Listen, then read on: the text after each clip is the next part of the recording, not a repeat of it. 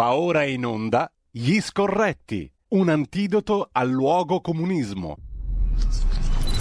Brevemente nell'ordine, abbiamo ascoltato prima della pausa The Town I Loved So Well di Luke Kelly, musicista, suonatore del banjo irlandese, nasceva a Dublino il diciassette novembre millenovecentoquaranta. Si batté a favore dell'indipendentismo irlandese contro le ingiustizie sociali a sostegno dei diritti dei lavoratori. In estrema sintesi, eh, e do il benvenuto, il buongiorno a Carlo Cambi. Anche lui ha fatto un appello, lo ascolterete, per abbonarsi a, a, alla nostra radio. Buongiorno Carlo innanzitutto, buongiorno, eh, va di arca in arca, che il Signore sia con lei. Bene. Allora Carlo, eh, intanto entriamo subito in medias res, come si dice, no? Quelli che parlano bene ah, sì, e non sì, si fanno capire ah, come dicono quelli ah, che però. non si fanno capire, entriamo come dicono in... i cardinali, appunto. appunto, per confondere le acque, diciamo così, e per non farsi capire, usiamo queste foglie, il latinorum mm. di, di malzoniana mm. memoria.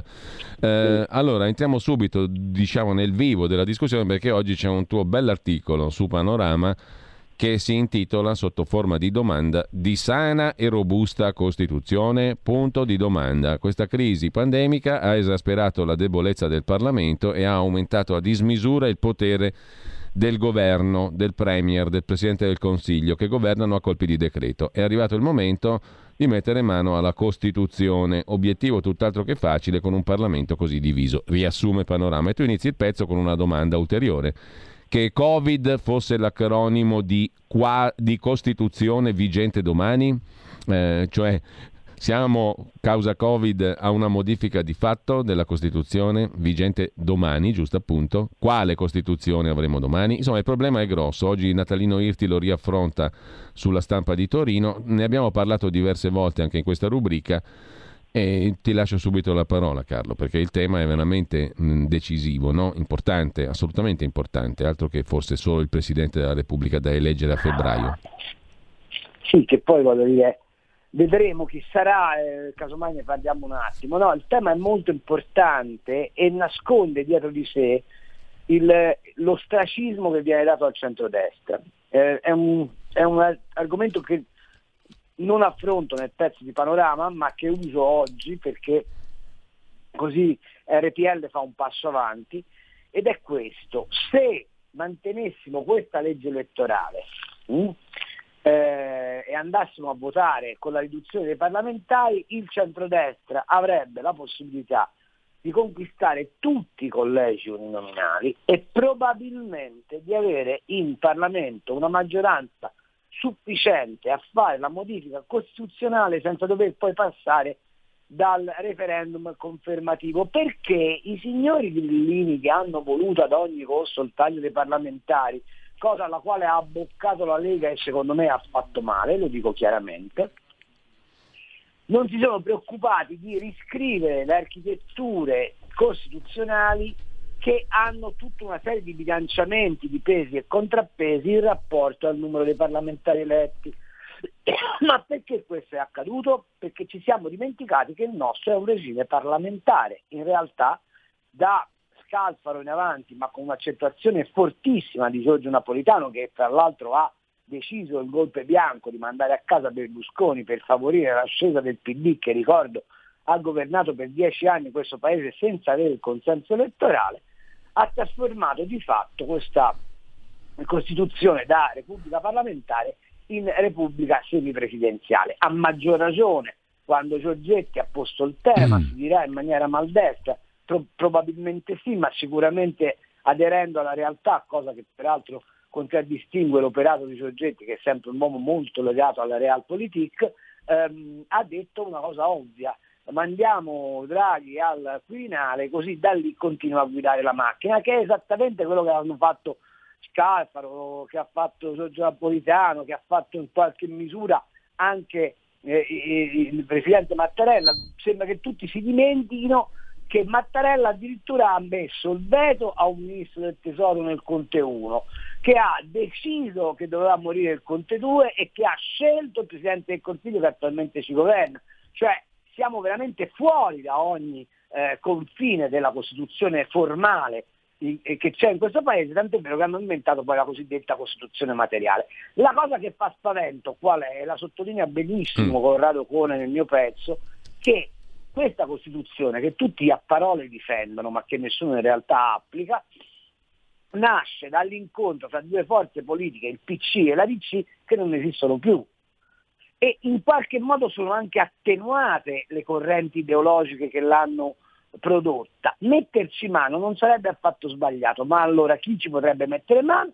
Quel centrodestra che, se vincesse le elezioni, avrebbe quella maggioranza parlamentare di cui dicevo prima, che gli consentirebbe di modificare la carta fondamentale senza passare dal referendum confermativo. Ed è esattamente quello che temono di più i sinistri, ma soprattutto che teme di più l'Europa. Tra l'altro Corrado Ocone sarà proprio con noi dalle quindici e quaranta col collega Pierluigi Pellegrini in Terza Pagina qui su R P L. Lo, lo esatto, cito. Tra l'altro Corrado è un pensatore di, asso, di, di straordinaria eh, raffinatezza intellettuale. Ma perché l'Europa non vuole questa mm. cosa? Attenzione, perché noi abbiamo scritto in Costituzione un'aberrazione, cioè il pareggio di bilancio, vincolando questo Paese all'adesione totale, alla sudditanza Alle, eh, a, a, ai disegni economici della Germania. Tu capisci che se tu hai una forza parlamentare in grado di cambiare la Costituzione, quell'articolo ottantuno famigerato inserito eh, sotto l'onda dei Prodi e dei, e dei Monti, eh, potresti tranquillamente toglierlo di mezzo. Egualmente potresti tranquillamente togliere di mezzo una serie di vincoli che nel corso degli anni si sono stratificati in Costituzione e che rendono l'Italia un paese molto meno sovrano e molto meno libero. Ecco, allora questo scenario ai signori del mondo che non albergano esattamente nelle cancellerie ma piuttosto nei board delle società finanziarie non piace per nulla. Ma c'è la possibilità di fare queste riforme costituzionali? Mm, adesso si parla in questi giorni del tavolo di confronto tra i leader dei vari partiti sulla finanziaria, è, sulle riforme, eccetera. Quella eh. è, è, è la class, è il classico tentativo che sempre, ma, ma, questo, basterebbe aver letto un po' Gramsci per capire che cosa fa Letta. Letta non fa nient'altro che tentare di imbrigliare gli altri all'interno di patti che poi i primi a non, a non rispettare sono quelli del P D. È, è un po' la storia, ve la ricordate, del patto della crostata, della bicamerale di D'Alema, mm. eccetera, eccetera. Siamo sempre dentro quel percorso lì, sanno che non hanno i numeri per determinare da soli il eh, mh, Presidente della Repubblica, e cosa legano? Legano la finanziaria, cioè la legge di bilancio, ad una stabilità del quadro politico che si riverberi sul, sul Quirinale.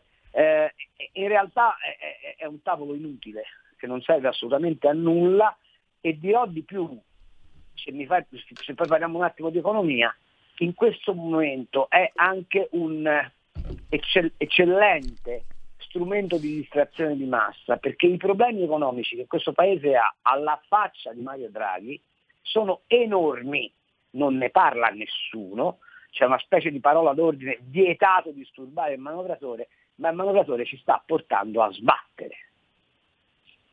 Dei problemi economici ne parliamo di sicuro, perché sono tante anche le notizie fresche di giornata su, queste, su questa questione del come va l'economia e delle tasche dei cittadini a forte rischio, no? Poi c'è la questione del lavoro che non c'è, al di là di tutte, al di là di, di tutte le rassicurazioni e le previsioni. Um, E, e proprio su questo allora entriamo subito anche su questo argomento, perché abbiamo letto stamani di bollette più care, ne ha parlato il direttore strategie di sviluppo rete di Terna in audizione in Parlamento, no? quaranta miliardi quaranta miliardi, che è una cifra mh, enorme, incredibile, venti volte quanto stanziato in finanziaria, come sottolinea giustamente Sandro Iacometti oggi su Libero. Quindi la, sì. l'anno prossimo, per il duemilaventidue, la bolletta sarà più cara del centocinquanta per cento. Beh, voglio L- dare a Greta Thunberg, paghi. L'inflazione rialza la testa e, al di là di tutto, conf, conf esercenti dice sono state chiuse una quantità enorme di attività autonome. L'economia non sembra così florida. Mm? No, eh... l'economia è a pezzi. E, e la cosa straordinaria, quando si dice che eh, Draghi è l'uomo della Confindustria, è vero.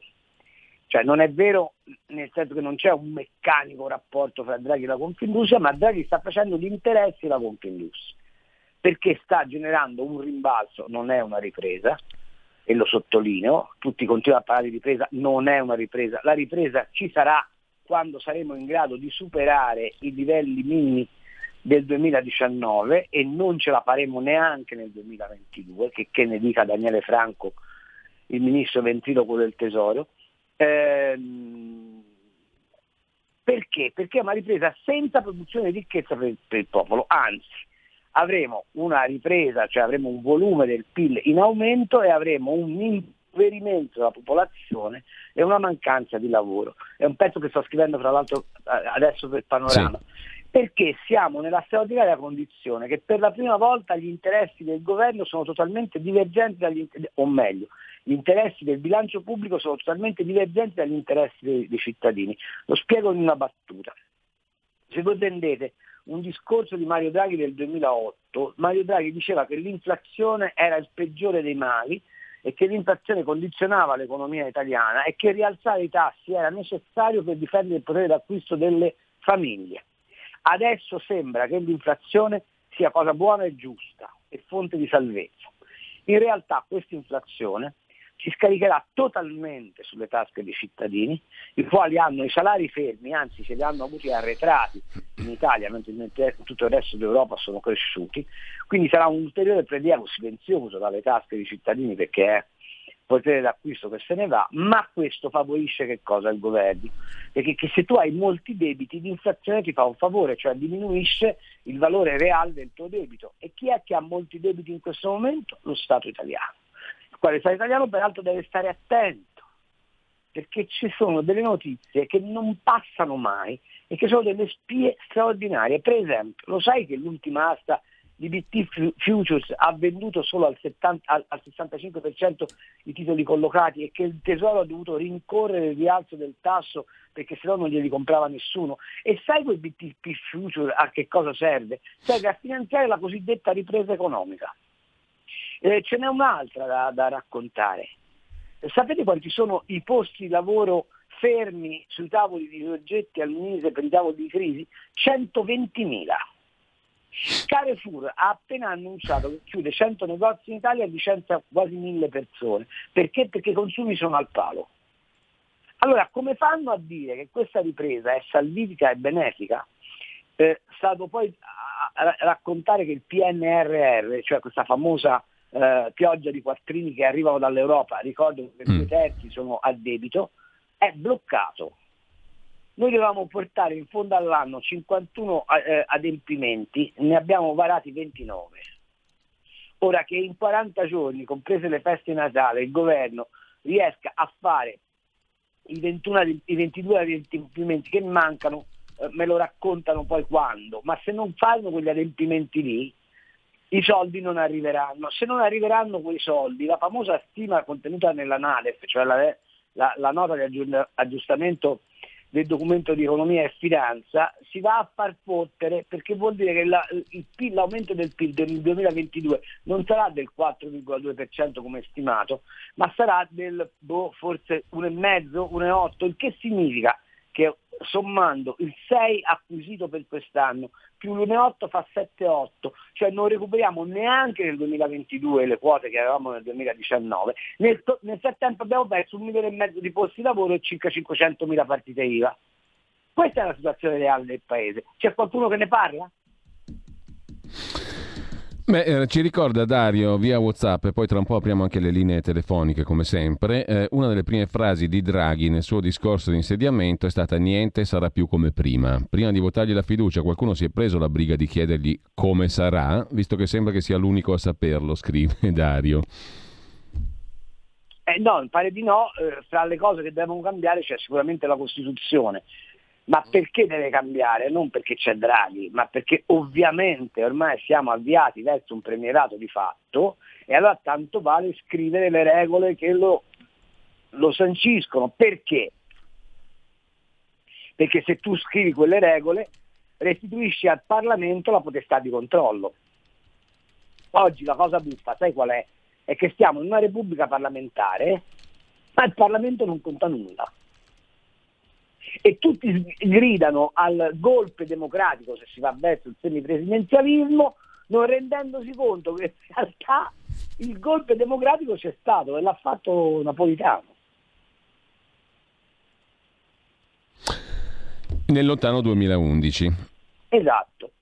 che non è tanto lontano da un punto di vista poi di, di contenuti. No, mm. no, no, no, non è, non è così lontano, anche perché dal duemilaundici a oggi il paese non è cresciuto, anzi è arretrato, ivi compreso il magico governo Monti, e, e, ha aumentato il debito pubblico, i salari sono diminuiti, siamo l'unico paese che nell'arco di dieci anni ha perso potere d'acquisto. Faccio, tanto per avere un'idea, i nostri salari sono arretrati in termini reali del tre per cento nell'arco di questi dieci anni, quelli tedeschi sono aumentati del trentotto per cento, tanto per avere un'idea. Poi si dice la produttività, no, non è la produttività, è che noi abbiamo una macchina fiscale talmente pesante e talmente eh, invadente nelle attività economiche che non c'è possibilità di crescita per il Paese. Eh, vi, ti faccio osservare soltanto questo, per dire Draghi l'uomo della provvidenza. In finanziaria, cioè in legge di bilancio, ammesso da un concesso che l'approvino, perché c'è pure sto tema, eh, quindi alla fine si, saranno, si andrà avanti per fiducia, ennesima dimostrazione che il Parlamento non conta nulla. Allora, in, in, in, in legge finanziaria ci sono otto miliardi per il taglio fiscale, e poi ne discutiamo di che cosa vuol dire, e dieci miliardi per il reddito di cittadinanza. Poi, e premier è Draghi, quel Draghi che dieci anni fa diceva l'Italia non cresce perché ha un eccesso di fiscalità e un eccesso di assistenzialismo. Ok? Allora la domanda è, ma se la Germania ora fa il governo nuovo, e peraltro la, la, la Bundesbank ha già detto alla Lagarde, tesoro, noi l'inflazione al quattro virgola cinque per cento in Europa non siamo in grado di sostenerla e non la vogliamo sostenere, quindi metti mano a, a, ai tassi, e, e, e questo succederà prima o poi. Apro parentesi, lì c'è un problema di timor panico che hanno sia la Lagarde che Jerome Powell in America, cioè di rifare gli errori del duemilanove duemiladieci, quando la minima ripresa dopo Eh, il, il, il default dei subprime fu strozzata nella culla, e quindi per questo temono a, a ritoccare i tassi, ma, ma se l'inflazione va avanti così saranno costretti a farlo, perché questa massa monetaria che c'è in giro di fatto erode le ricchezze dei paesi. Eh, eh, se la Lagarde mette mano ai tassi, o semplicemente a marzo, quando finisce il P E P, cioè il piano straordinario d'acquisto titoli, questo, il nostro paese ha un livello di indebitamento insostenibile, ma è per questo motivo che continua a raccontare la favola del sei per cento, che continua a rompere le scatole col Green Pass, perché sanno che se si inceppa questo meccanismo della ripresa gli saltano addosso i mercati. Allora al governo del fatto che gli italiani abbiano più soldi in tasca o, o spendano un po' di più o, o, o invece siano affamati non gliene frega nulla. L'unico interesse è tenere l'illusione di una possibile crescita economica che renda agli occhi dei mercati compatibile, sostenibile il debito pubblico. Carlo, non gliene frega di nient'altro. Allora, abbiamo due telefonate in attesa, poi al tre quattro sei sei quattro due sette sette cinque sei WhatsApp.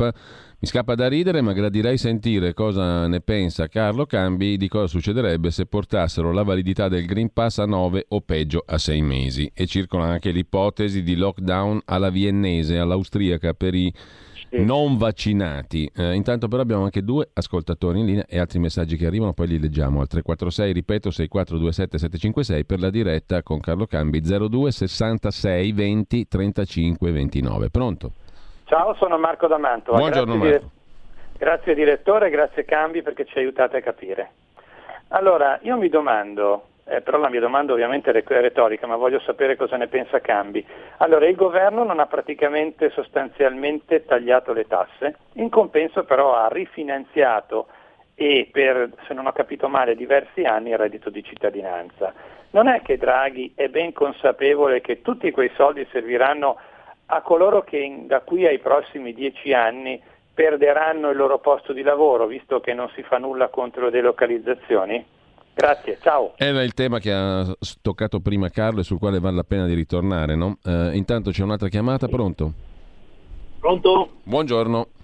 Buongiorno a tutti, buongiorno a tutti, sono Luca da Bobbia, buongiorno. Sì. Ma allora diciamo che sostanzialmente è un po' il gioco del prestigiatore, no? Mentre sono tutti infoiati con questa frenesia, la bava alla bocca, per il lockdown alla viennese, purtroppo soprattutto quelli dalla nostra parte, mm. io questo mi rattrista molto, dall'altra parte fanno quello che gli pare, altro che ripresa. L'unica ripresa che c'è è quella per i fondelli, ma di ripresa non ce n'è, cioè chi vive nel mondo reale, qual è la ripresa? La ripresa della bolletta del gas, che è aumentata, dell'elettricità, della benzina, di tutte quelle che sono i beni di prima necessità, e continuano a prendere in giro. Ma quello che mi fa più specie, veramente più specie, e anche mi intimorisce, la mancanza di consapevolezza da parte della gente, perché veramente, cioè, c'è un'accettare in maniera supina, quasi con, eh, catatonica, no? Questa situazione eh, eh, che sta proseguendo a ruota libera, con questa gente sbavante, no? Per chiudere in casa Tizio, Caio e Sempronio, tutte queste puttanate pazzesche, mentre la vita reale sta mietendo già le vittime a manetta, ma vittime economicamente parlando, sì. Non per il Covid. Grazie a tutti, grazie. Grazie Carlo. Beh, mi pare che tutti e due gli ascoltatori eh, eh, diano seguito a quello che dicevamo, hanno ragione. Eh, l'intuizione che ha avuto l'ascoltatore, mi pare, di Ammanto, ma il primo che pa- ha parlato, sul fatto che eh, eh, Draghi possa pensare al reddito di cittadinanza come un surrogato di ammortizzatore sociale è assolutamente plausibile, anche perché Orlando, ministro del lavoro, espressione del P D, non sta facendo assolutamente nulla. Carlo, ehm, scrive un altro ascoltatore via WhatsApp: la Lega nel gruppo sovranista non rischia la marginalità e l'eterno isolamento, non sarebbe più utile l'idea giorgettiana di approdare nel Partito Popolare Europeo? Gino e Maria di Ostia: riforme costituzionali, difficilissimo farle in un paese legato e contorto su se stesso. Una domanda: la Finocchiaro, probabile proposta del P D al Quirinale, è possibile? Eh... No, il P D tira su Paolo Gentiloni. Gentiloni è il candidato, mentre sì. Corrado, metalmeccanico da Treviso, scrive: e dottor Cambi, il grosso problema degli italiani è che non vogliono avere memoria e delegano tutto. Una domanda da Laura da Bologna. Carlo dice premierato di fatto, tra virgolette, cambiamo eh, premierato di fatto, tra virgolette, allora cambiamo la Costituzione. Mi sembra un po' un comportamento da rassegnati, che poi si meritano quel che permettono, addirittura sostengono, eh, arrivando a cambiare la Costituzione. Lottare per riportare il Parlamento alle sue funzioni, no? E un'altra domanda ancora via WhatsApp: emergenza costituzionale democratica clamorosa già da tempo, scrive un ascoltatore, coadiuvata dall'informazione di regime allineata e coperta, basata su menzogne, specie sull'andamento della pandemia, ma nessuno se ne preoccupa. E poi c'è un ascoltatore che vuole te Presidente della Repubblica, e Roberto voglio, voglio Cambi Presidente della Repubblica. eh, Carlo. Allora, eh, beh, tutte, tutte domande interessanti e legittime. Rispondo soltanto alla signora che dice eh, perché, non, perché invece non riportare il Parlamento alla sua centralità. Vede signora, lei ha perfettamente ragione, e questo potrebbe essere il solco di una tradizione liberale. Lei pensi a, al, al, al lavoro che fa per esempio la Camera dei Comuni in Inghilterra, però c'è un piccolo problema, che noi abbiamo smontato il sistema dei partiti, l'abbiamo completamente smontato. C'è quell'articolo della Costituzione che dice che i partiti sono, eh, è, è il trentotto, che i partiti dicono che, che i partiti sono l'architrave del sistema politico. Quando avete tirato le magnetine alla Raffaele, ve lo ricordate, sì? Eh? Avete dato retta a mani pulite, ai giudici, avete detto che, senza ricordarvi che il Partito Comunista prendeva i soldi dall'Unione Sovietica, ha preso delle quantità industriali di quattrini. Allora abbiamo smontato i partiti. Se smonti i partiti e smonti la formazione del consenso e la formazione politica, poi ti becchi i grillini.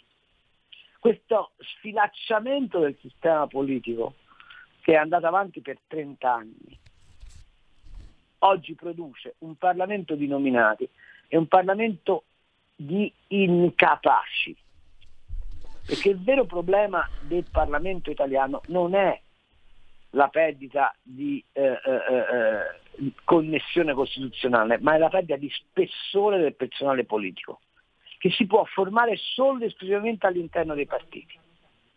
I quali partiti devono poi ascoltare le basi, quindi i cittadini, ed elaborare strategie politiche. Noi questo, questo Questo processo lo abbiamo distrutto, e quindi oggi ci troviamo nella straordinaria condizione di avere un Parlamento debolissimo, un, premier, un premierato forte di fatto e una interruzione della mh, normale dialettica democratica.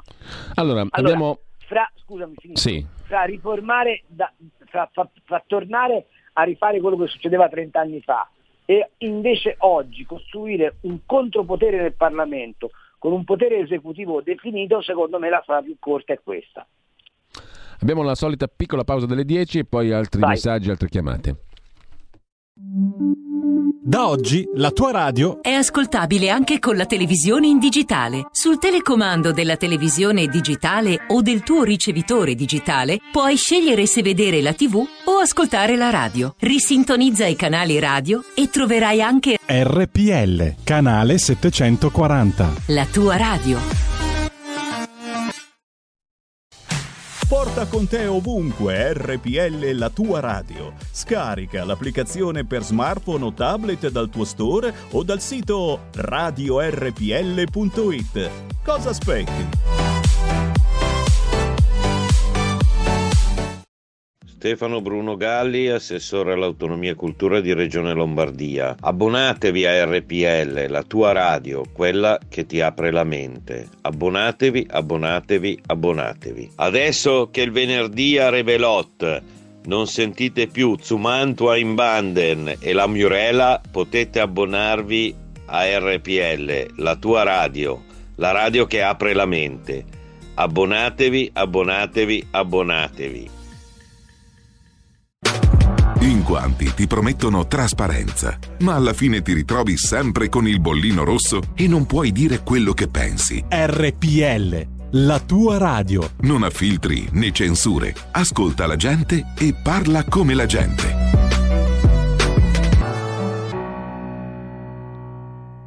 Rieccoci in onda con Carlo Cambi. Pina, Monza Brianza, via WhatsApp tre quattro sei sei quattro due sette sette cinque sei. A proposito di nomi come Presidente della Repubblica, esistono solo Draghi, Mattarella e Berlusconi in Italia. Persone altrettanto valide non ce ne sono, magari non collegate coi partiti, scrive Pina.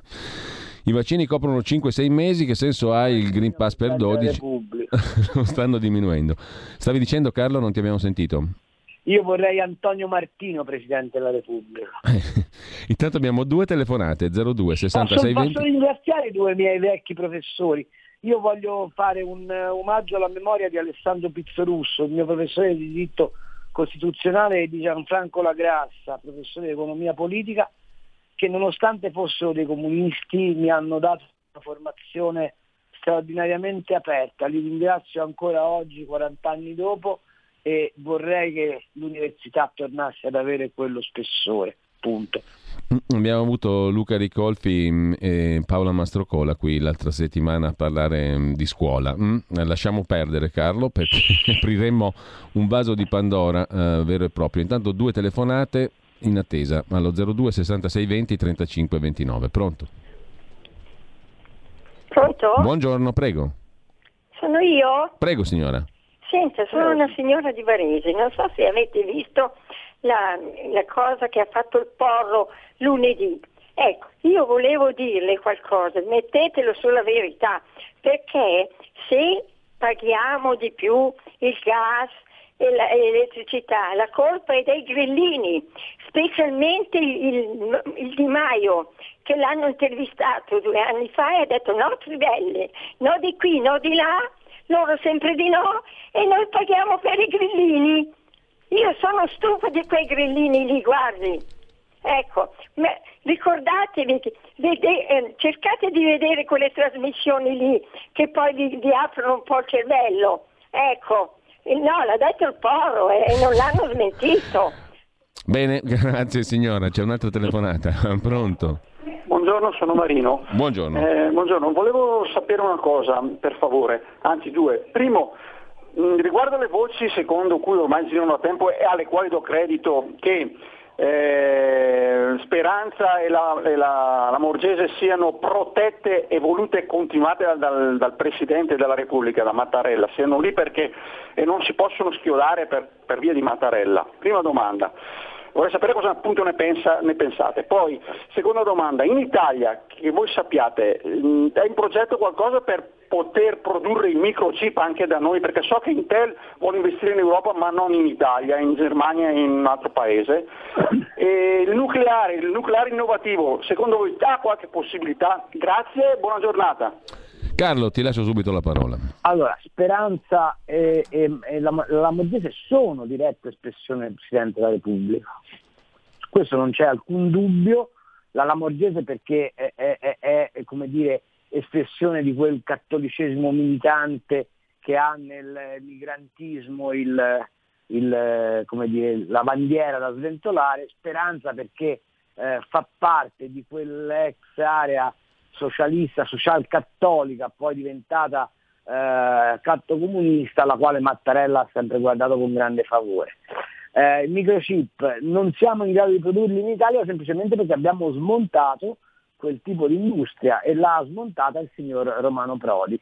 Se avessimo continuato ad avere eh, le scuole di formazione che per esempio aveva la S T E T, la famosa telefonia di Stato, a quest'ora di microchip ne avremmo prodotti delle montagne. Nucleare, finché la, il dibattito sul um, futuro del mondo sarà ideologizzato, di nucleare in Italia non se ne può parlare. Però le dico che l'Università di Pisa, il Sant'Anna e l'Enel e, e, e, e sono vicinissime a, a, a produrre il nucleare cosiddetto freddo, cioè quello che riproduce esattamente quello che succede nel Sole. Quindi dal punto di vista della eh, studio della tecnologia, l'Italia è il più grande e il maggiore produttore di tecnologia nucleare, ma siamo l'unico paese che non la può usare, perché ogni volta andiamo a fare i referendum sull'orda dell'emotività.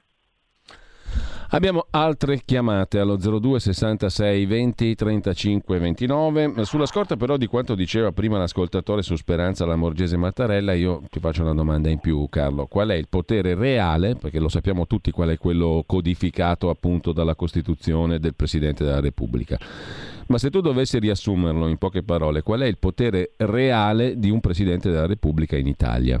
Perché è un ruolo così importante. Eh, eh, domandati piuttosto qual è il potere reale del segretario del Presidente della Repubblica. Il Gifuni di turno, diciamo così. Esatto, o, o lo Zampetti. Mm. Il, il, il potere è enorme se vuole. Tieni presente che il Presidente della Repubblica controlla la magistratura, tanto per dirne una. Ok? Se vuole. Mm. Il Presidente della Repubblica ha la nomina sui principali, ha una, un diritto di, di, di veto sui principi, sulla nomina dei principali strumenti di funzionamento della macchina burocratica dello Stato.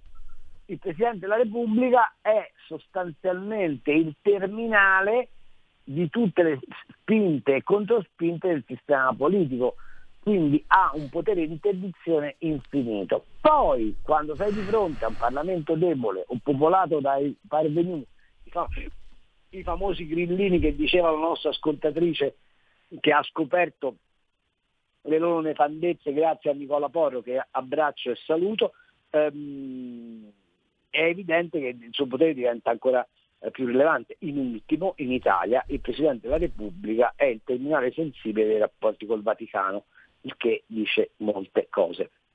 Due chiamate, pronto? Pronto? Buongiorno. Eh, buongiorno. Si può fare una domanda sul signor Cambi su, sulle tariffe? Prego. Sì, sì, grazie. No, perché eh, la, la mia la società erogatrice eh, mi ha prospettato un aumento addirittura del, del gas del quattrocento per cento, quello della luce già fatto, già, già aumentato di circa anche lì del quattrocento per cento. È, è, è logico, oppure a chi bisogna rivolgersi per, per avere delle indicazioni in, in proposito? Allora, rivolgersi dovrebbe rivolgersi a, all'ARERA, che è l'autorità di controllo sulle energie. Eh, purtroppo quello che le stanno prospettando però non è una truffa, è quello che sta succedendo sul mercato, non ne parla nessuno, ma il motivo è molto semplice. Avendo noi triplicato in Europa il prezzo delle, delle, delle emissioni di carbo, eh, carboniche, eh, ovviamente stiamo scaricando su questo, stiamo rompendo le palle a Putin e Putin ovviamente non ci dà più il gas. Guardate cosa sta succedendo con la Bielorussia e che cosa succederà con la Bielorussia. Ovviamente la Cina ha bisogno di gas e quindi lo stanno vendendo ai cinesi e non lo stanno vendendo a noi. In più la Germania ha pure bloccato il nuovo gasdotto, così eh, abbiamo un, una minore, eh, minore capacità di approvvigionamento. Tutto questo significa, ma il metano non è semplicemente il gas, il metano è anche il principale ehm, combustibile per creare energia elettrica, e quindi è, è evidente che se aumenta il prezzo del metano eh, alla fonte, poi aumenta anche l'energia elettrica. Che cosa possiamo fare? Una cosa molto semplice: piantarsela di dare retta a Greta Thunberg, cercare di capire che con le energie alternative non andiamo da nessuna parte, e se vogliamo mettere insieme il, eh, la tenuta ambientale con un'energia disponibile a basso costo, non dobbiamo inseguire l'idrogeno che arriverà a babbo morto, ma impiantare centrali nucleari. D'altra parte non si capisce perché, avendo centrali nucleari in Slovenia, avendo centrali nucleari in Austria, avendo centrali nucleari in Francia, cioè a un tiro di schioppo dai confini italiani, noi continuiamo a comprare energia da questi paesi che la producono con il nucleare, e in più scontiamo l'incremento delle bollette. Carlo, una telefonata ma anche un messaggio. Fabio che scrive: cambi da applausi sul discorso economico. Per quanto riguarda i candidati per il Colle, Pera o Martino sono un po' troppo avanti con l'età, quelli più spendibili. Quelli che oggi prendiamo ad esempio, Cacciari eccetera, sono sempre di sinistra, passata la pandemia saremmo da capo pro P D. Scrive Fabio. Uh, intanto però c'è anche una telefonata allo zero due sessantasei venti trentacinque ventinove. Pronto? Sono Gianni da Genova, ciao Giulio. Gianni, buongiorno. Parlo. Eh, per uno un po' più giovane ci possiamo, ci possiamo mettere Antonio Razzi, cosa ne dici? Così va a fare il ballerino, eh, perché qua siamo un paese ormai che c'è da prendere a sorridere, e da quel dì che siamo una repubblica altro che presidenzi- semipresidenzialista, siamo altro che una, una, una, una, da quando c'era Scalfaro eccetera siamo andati sempre indietro come i gamberi. Ora ci manca che ci mettiamo anche Berlusconi come presidente della repubblica e abbiamo fatto bingo. Cioè, ma è mai possibile da metterci una persona un po' mezza seria? Eh, perché... Beh, grazie Gianni, c'è un'altra telefonata, pronto?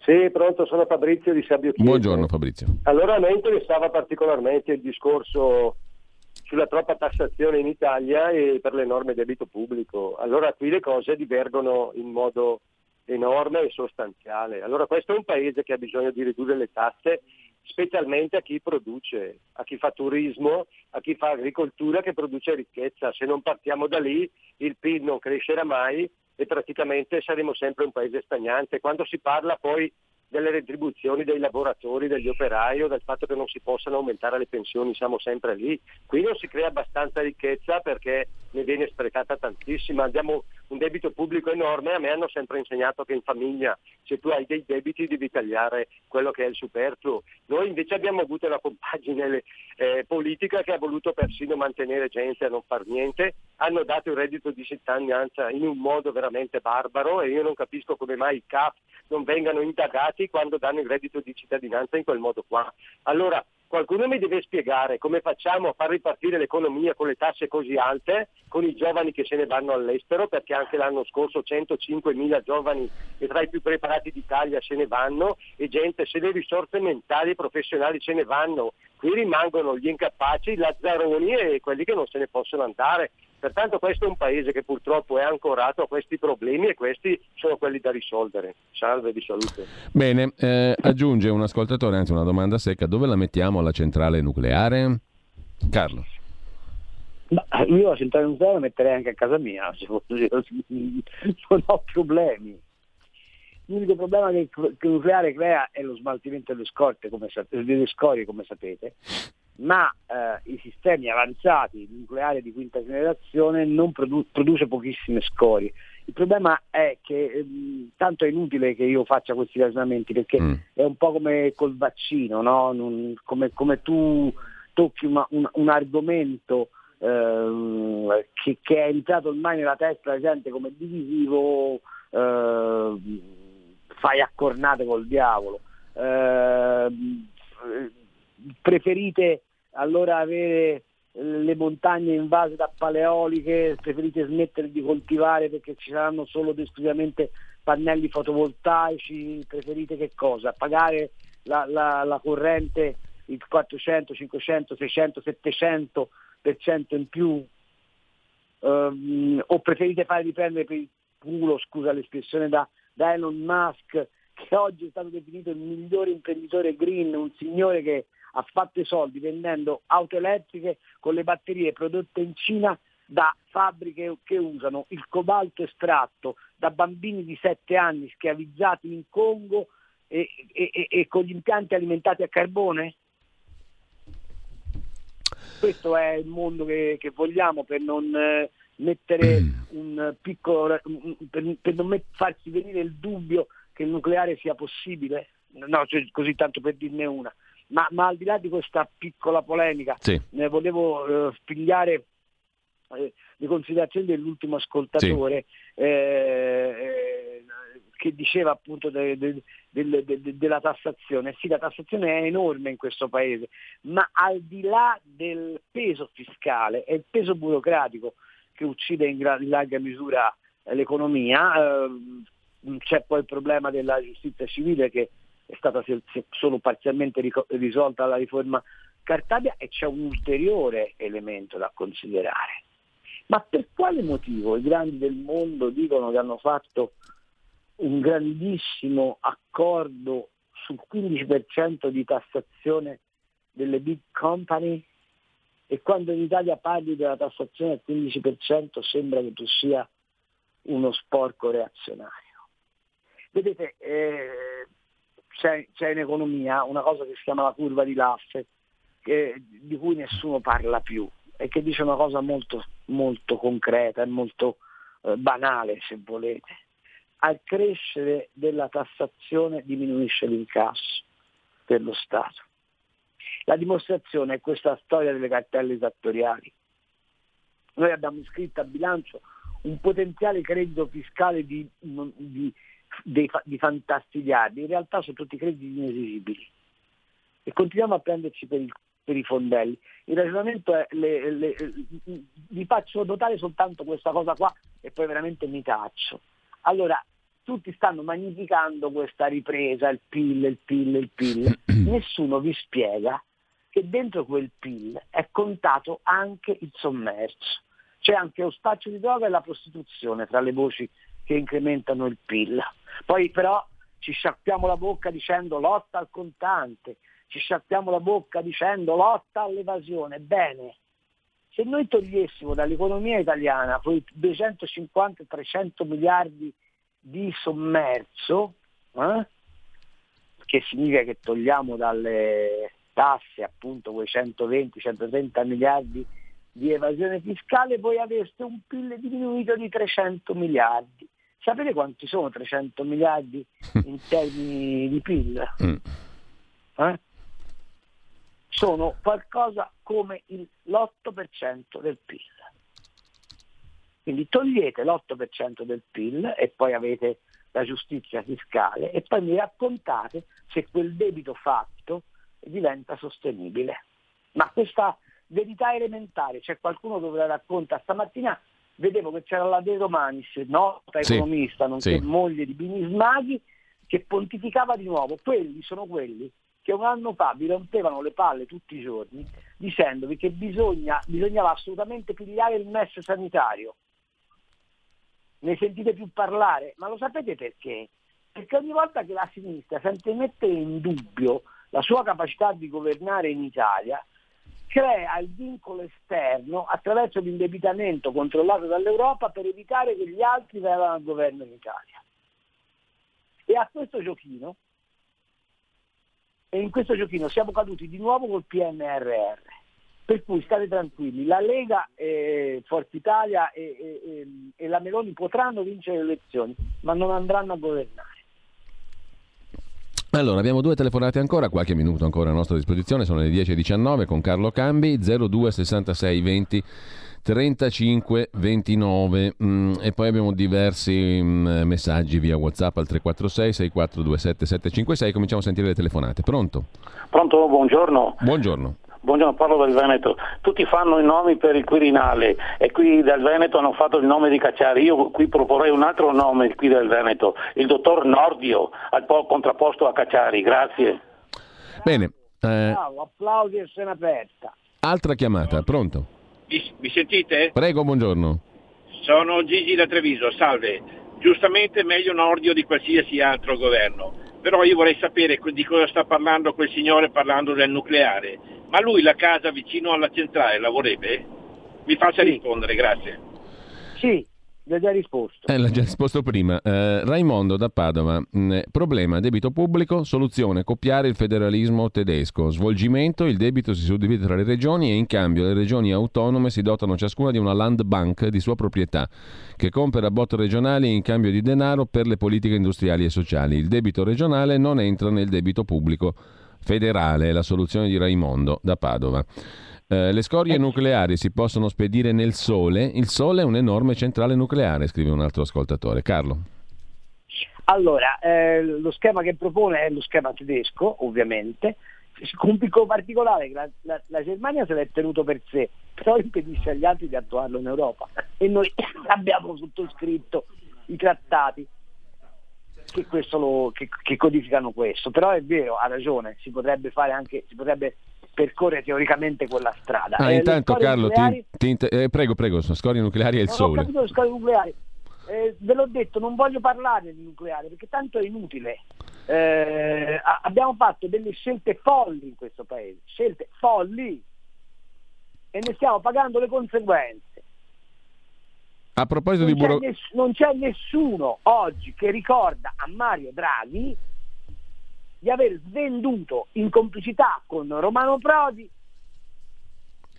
tutto il comparto industriale del paese, dicendo che facevano le privatizzazioni, dimenticandosi che quelle imprese erano state costruite con le tasse degli italiani e non è stato sottoposto a nessun italiano un referendum per sapere se era d'accordo o non d'accordo sulle privatizzazioni. Quindi io non voglio parlare di queste cose qua, perché non accetto che oggi si dicano cose non avendo memoria di ciò che si è avallato prima. Carlo, abbiamo altre chiamate, eh, zero due sessantasei venti trentacinque ventinove, credo siano le ultime due telefonate, poi abbiamo il modo di vedere anche gli ultimi messaggi via WhatsApp. Pronto? Pronto? Prego, buongiorno. Eh... Buongiorno, allora io vorrei dire una cosa, io non è che sono appassionato della Cina, però bisogna finire di continuare a, a criticare la Cina per il sistema che ha. La Cina è come essere un ladro, noi siamo dei ricettatori, perché noi compriamo tutta la roba che loro producono, dunque non bisogna discriminare la Cina, però ripeto che io non sono a favore della Cina, però bisogna smettere perché noi siamo dei ricettatori di quelli che loro producono. Poi l'ultima cosa sulla questione del Presidente della Repubblica, io preferisco come donna la Moratti perché bisogna mettere le donne al, al posto due che valgono, perché non bisogna dare lo spolverino che deve spolverare il mobile in dove si sono sedute. La Cartabia per me è una persona valida, ma ha fatto una carriera perché si è sempre affiancata a, a persone di potere. La Moratti ha dimostrato nel suo percorso eh, di, mm. di manager che non ha avuto bisogno di nessuno, ha sempre fatto di testa sua e ha sempre avuto dei ottimi risultati. Dunque piuttosto della Cartabia preferisco la Moratti e, e eliminiamo le persone Berlusconi, Casini, eh, Bordelli e tutto altro, mettiamo su una donna che vale. Ti saluto, buona Padania. Allora Carlo, c'è un'altra chiamata, eh, poi stop, pronto? Pronto, buongiorno a tutti e ovviamente sempre lunga buongiorno. Vita a Carlo Cambi, sono Marco da Torino e ovviamente a tutti voi. Eh, scusate, ma eh, se ho capito bene, qualche tempo fa ho sentito una notizia che eh, l'onorevole Bobo Maroni è stato onorato di collaborare con la ministra Lacchi Luciana Lamorgese, giusto? Sì. Sì. Ecco, ah, eh, ho capito, eh, per il, praticamente collaborava contro, ah, per la mafia, no? E si è reso onorato, no? Allora propongo a a Roberto Maroni, dopo eh, il bel libro che ha scritto Il mio nord, che ne scriva un altro, Il mio sud. Buongiorno. Carlo, c'è anche, c'è anche un messaggio che eh, recita così: dalle dichiarazioni dei redditi duemilaventi pare che il cinquantaquattro per cento degli italiani campi con diecimila euro all'anno. Facciamoci delle domande. Poi io devo lavorare fino a settanta anni con quarantasei più di contributi, per mantenere questa gente, scrive l'ascoltatore. Un altro: abbiamo bisogno di termovalorizzatori, centrali nucleari, industrie eccetera. Che tipo di paesaggio si prospetta? Quello da duemilaventi, fuga da New York? Ti lascio la parola per concludere eh, e intanto saluto anche Gianni da Roma. Visto che la Merkel è libera, non potremo nominare lei come nostro Presidente della Repubblica, così potrà continuare a governare il nostro paese come ha fatto negli ultimi vent'anni in via ufficiale, non più ufficiosa. Vabbè, eh, vabbè un sacco di considerazioni, non posso rispondere a tutti. Ve l'ho già detto. Ah, c'è anche Corrado, Corrado che aggiunge: ah. cosa ne pensa Cambi delle voci che, finita la pandemia, la Germania abbandona l'euro? Beh, queste sono voci ricorrenti, devo dire la verità. La Germania intanto non ha, ha fatto la cosa più giusta, non ha mai tolto il corso legale del marco, tant'è vero che se voi andate nell'ex Germania dell'Est continuate a pagare i marchi, quindi eh, loro da questo punto di vista sono tranquillissimi. Ehm, che, che abbiano interesse ad andarsene non lo so, perché in realtà loro hanno costruito un sistema di satelliti grazie all'euro, cioè tutte le varie Polonie, Ungherie, quelle, quelle che poi a noi ci fanno schifo, no? Perché eh, c'è sempre la questione sovranista, non è? Tutta quella roba là produce il nome per conto della Germania. Sulla Cina, lasciami dire una cosa, la Cina è un paese mostruoso perché non riconosce la libertà. L'errore l'abbiamo fatto, l'abbiamo fatto, l'hanno fatto, quando l'hanno accettata nel W T O senza mettere dazi etici, con l'illusione della grande finanza, che è quella peraltro che va adesso di moda anche col C O P ventisei, che si potesse delegare alla Cina di diventare il conto terzista del mondo, perché noi dovevamo campare di sola finanza. È un errore che si continua a fare, ma è su questa illusione che oggi voi, qualcuno di voi può scrivere: allora che cosa facciamo, il paesaggio da New York eh, duemilaventi, Odissea nello spazio. Mm, parliamoci chiaro, questo paese o recupera una vocazione industriale o schiatta, ok? Lo, ve lo dice uno che si occupa di turismo da quando è nato, che si occupa di agricoltura e di agroalimentare da quando è nato, ma che ha perfettamente chiaro quali sono le dimensioni delle cose da fare. Poi c'è industria e industria, poi c'è modo e modo di creare opportunità, poi c'è modo e modo di generare energia, ma date retta, l'Italia che, ca- che è campata fino ad ora di servizi, di pubblico impiego, di sussidi. Quando mi dite le dichiarazioni di redditi diecimila euro e poi eh, sì, perfetto, vogliamo parlare delle pensioni di invalidità? Vogliamo parlare dei, dei pensionati eh, dopo sei, sedici anni e un giorno, eh, sedici anni, sei mesi e un giorno? Vogliamo parlare dei forestali siciliani, di quelli calabresi? Vogliamo parlare, però questo riguarda anche in parte il nord, eh, del gonfiamento del pubblico impiego? Vogliamo parlare del fatto che in Italia il quarantadue per cento della popolazione mantiene tutto il resto?